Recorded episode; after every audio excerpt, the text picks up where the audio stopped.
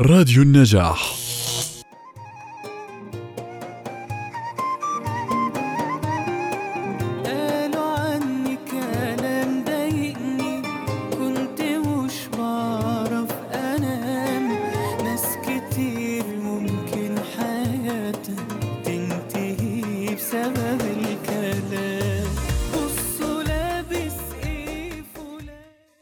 كثير من الأحيان ممكن نسمع حكي شروي غروي عن حالنا من الناس.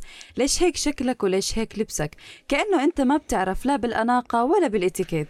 وبطبيعة الإنسان كلمة حلوة بتسعده وبتطيره فوق فوق وكلمة سيئة ممكن تأذي الإنسان بشكل ما بنتصوره. الكلمة السيئة ممكن ما تكون بشكل مباشر بس كون واثق إنه الإشي السيء مباشر أو غير مباشر حيكون بشع كثير.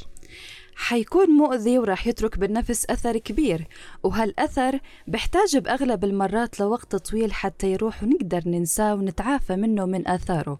وتحت قصة مش قاصد وما كنت منتبه بنسمع أشكال وألوان. وتحت مبدأ أنا صريح مش وقح. راح تسمع عدد كبير من السخرية والانتقاص والانتقاد الهادم.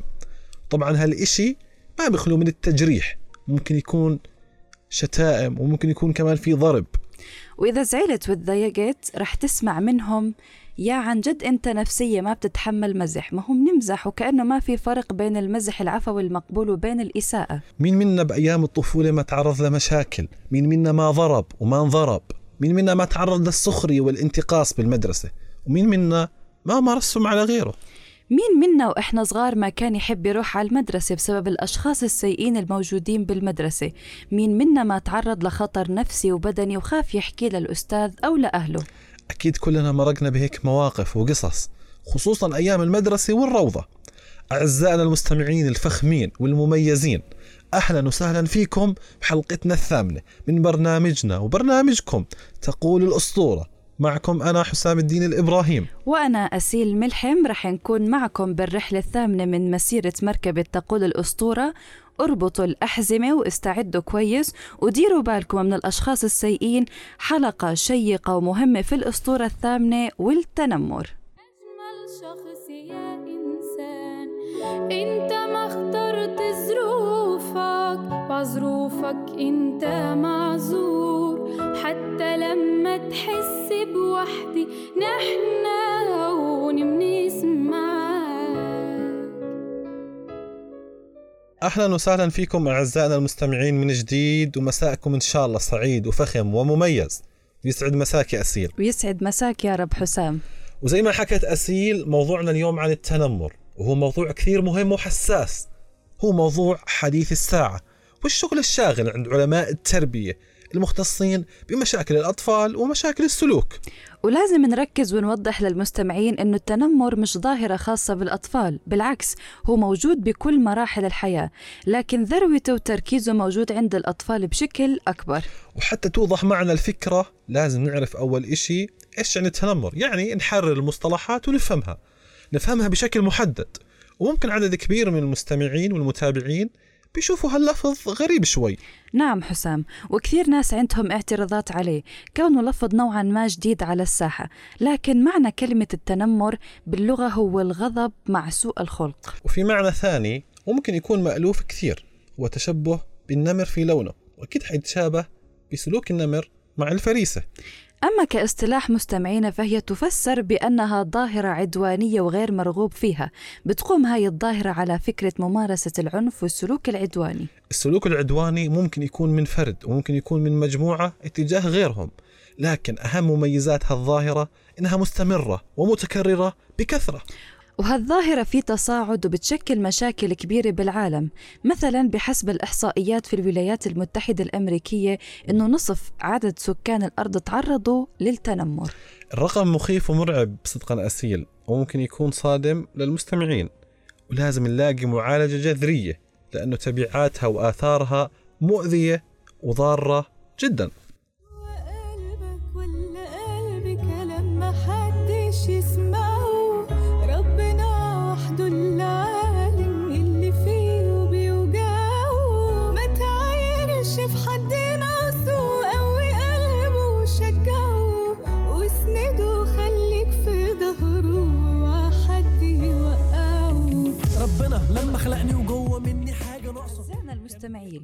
زي ما بنعمل كل مرة وبيكون معنا السؤال التفاعلي هالمرة سألنا أصدقائنا على مواقع التواصل الاجتماعي عن رأيهم في موضوع الحلقة. سألناهم عن رأيهم بأبرز الأسباب اللي صنعت هالمشكلة. حصلنا على عدة إجابات مميزة. صديقتنا نرجس محمد شاركتنا وعلقت الوازع الديني ونقص الوعي عند بعض الأهل بتساهم في التنمر على أبنائهم وبتساهم في تشجيع المتنمر. حذيفة السلامات قال حب الظهور الشخص المتنمر بيكون بين مجموعة من أصحابه بتنمر على شخص بالشارع حتى يكبر بعين أصحابه. والمثال بينطبق على السوشيال ميديا والسبب تجميع likes ات وتعليقات. صديقنا محمد أبو الهيجة كان رأيه الحرمان العاطفي وتلقي الإهانة من شخص قوي وردها على الضعيف بأول فرصة والفقر كمان. وأضاف بأنه الاعتداء الجنسي والجسدي على الأطفال بيساهموا بشكل كبير.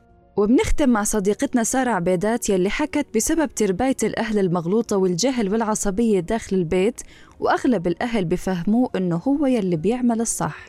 أبرز الأسباب اللي ذكروها العلماء بخصوص هالمشكلة هي افتراض وجود خلل بميزان القوى يعني وجود شخص قوي ووجود شخص ضعيف. وزي ما ذكروا متابعينا ممكن نلحظ إنه في أشخاص متنمرين وبنفس الوقت يكون متنمر عليهم. بتصفي بالنهاية مين بيمتلك سلطة القوة لأنها بتلعب الدور الأساسي بمثل هيك موضوع مؤلم. لكن الشيء المؤسف أن المتنمر وكمان المتنمر عليه الاثنين معرضين للأمراض والمشاكل النفسية مستقبلا. وبالإضافة لكلامك أسيل من أهم الأسباب التربية. يعني ندير بالنا كثير على الأطفال. التربية ثم التربية. هي من أهم المفاتيح في علاج المشكلة لأنه زي ما بتقول الأسطورة إنه بدي إياك تكون أقوى واحد بصفك وبين قوسين بدي تكون الزعيم على صفك. أو روح قاتل وما تروح مقتول. أو المفاهيم اللي بتتسمى رجولة وهي بتكون العكس. بالنهاية الطفل هو مرآة وانعكاس للأهل وللتربية. شو تعلم وشو شاف؟ شو راح ينعكس على سلوكه وتصرفاته؟ فيا ريت ما نعزز جانب العنف والإساءة بأطفالنا. في كثير من العوامل الأسرية بتلعب دور كبير. أولها الأسرة بتساهم إنه ابنها يكون متنمر وممكن يكون إلها دور كمان في إنه يكون ضحية. في حال كان الطفل وحسب الإحصائيات بتعرض لإهمال زائد راح يساهم بشكل كبير إنه يكون متنمر يعني عشان يغطي النقص اللي عنده.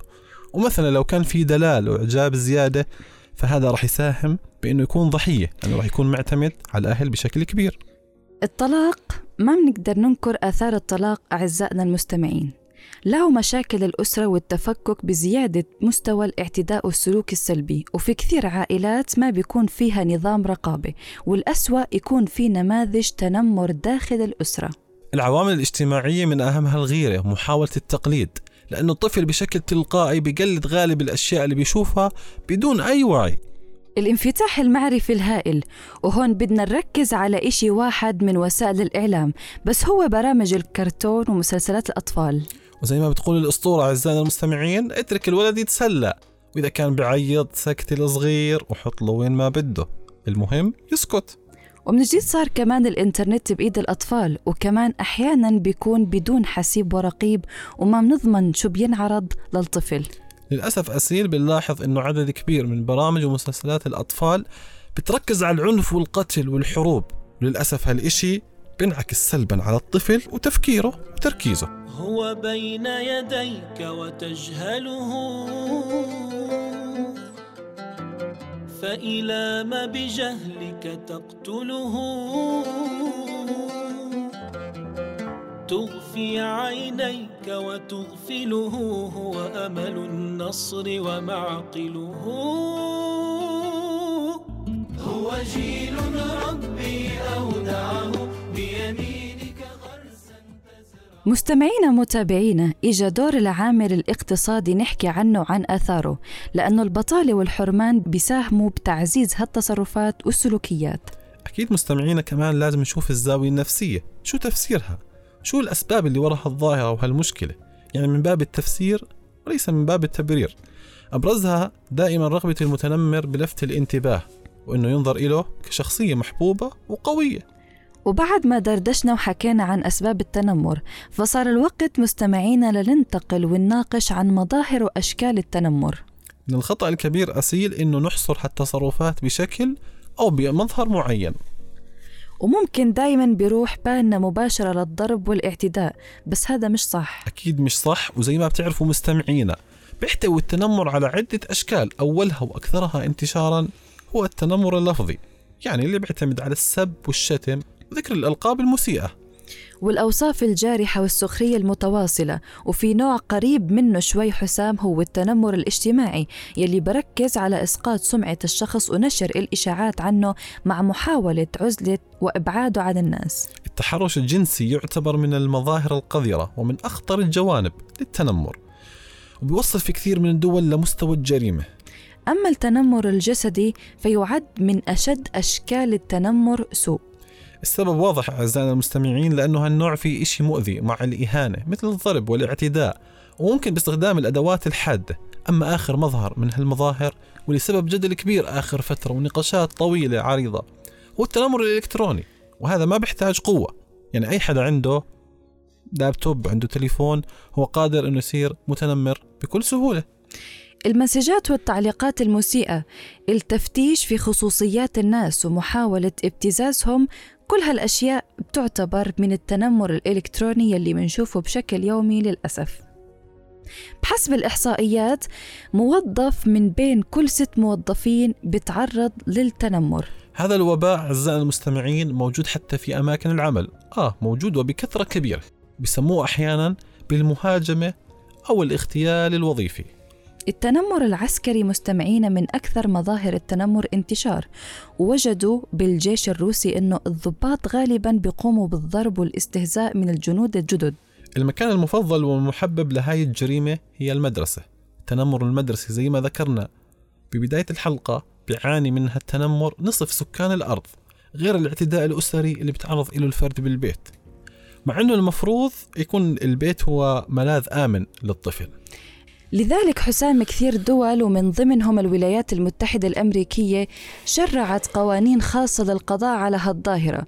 بس كيف ممكن نعرف أنه الشخص الفلاني مثل ابني أو زميلي كيف بنقدر نعرف أنه تعرض للتنمر؟ كل ظاهرة بالدين يا أسيل إلها علامات بتدل على حدوثها. أولها تحول الفرد لشخصية عدوانية. بتلاقيه زي ما بيحكوا بينكش المشاكل من تحت الأرض. بالإضافة أنه حنلاحظ وزي ما بتشوفوا مستمعينا تراجع بالتحصيل الأكاديمي عند الأطفال وتراجع بالأداء الوظيفي عند الكبار وهالإشي بيسبب لهم مشاكل مضاعفة. بالإضافة لموضوع تراجع العمل أسيل حيصير في تغير واضطراب بموضوع النوم والأكل. يعني ممكن الشخص يأكل كميات كبيرة وينام عدد ساعات طويلة ممكن العكس كمان. أعزائنا المستمعين بجانب الأعراض اللي حكينا عنها حيكون الشخص عنده رغبة كبيرة كثير بالوحدة والسكوت. وطبعا هالإشي بيكون مع شعور بالخوف وعدم الأمان. مع الأعراض اللي حكيتهم أسيل يلاحظ على الضحية الاضطراب وقت استخدام الهاتف. وممكن في بعض الحالات تقضي وقت طويل ومبالغ فيه على الإنترنت على عكس الحالات اللي بتعرضوا للتنمر الإلكتروني. ضحايا التنمر الإلكتروني أعزائنا المستمعين بيكون في عندهم تردد وخوف كبير من استخدام الإنترنت أو منصات التواصل الاجتماعي. أما آخر علامة رح نحكي عنها هي خاصة بالأطفال.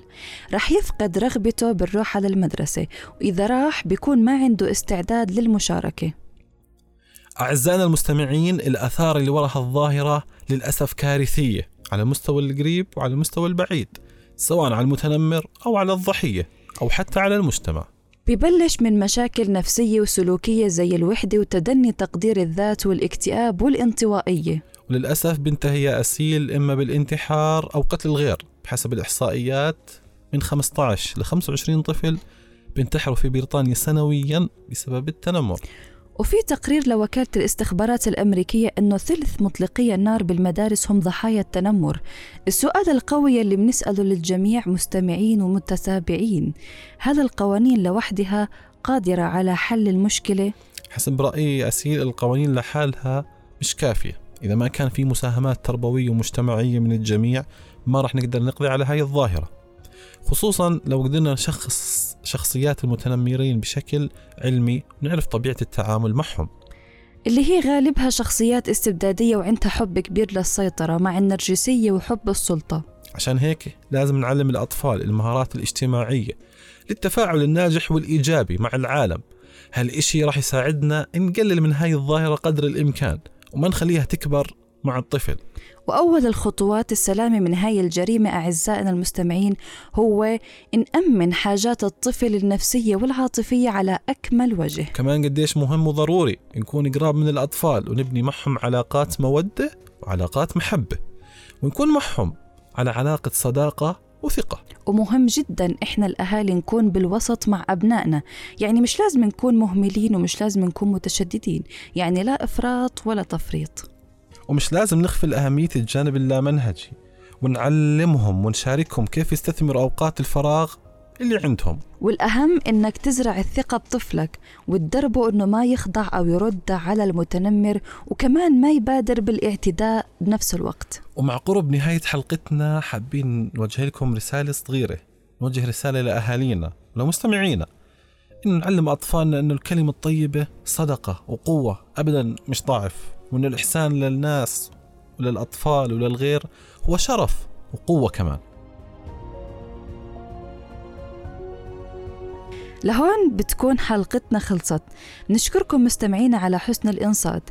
كنا معكم في الإعداد والتقديم أنا أسيل ملحم. وأنا حسام الدين الإبراهيم وأكيد ما لازم ننسى الزميل المبدع والرائع والمتميز أسامة صمادي من الهندسة الإذاعية. في أمان الله وحفظه.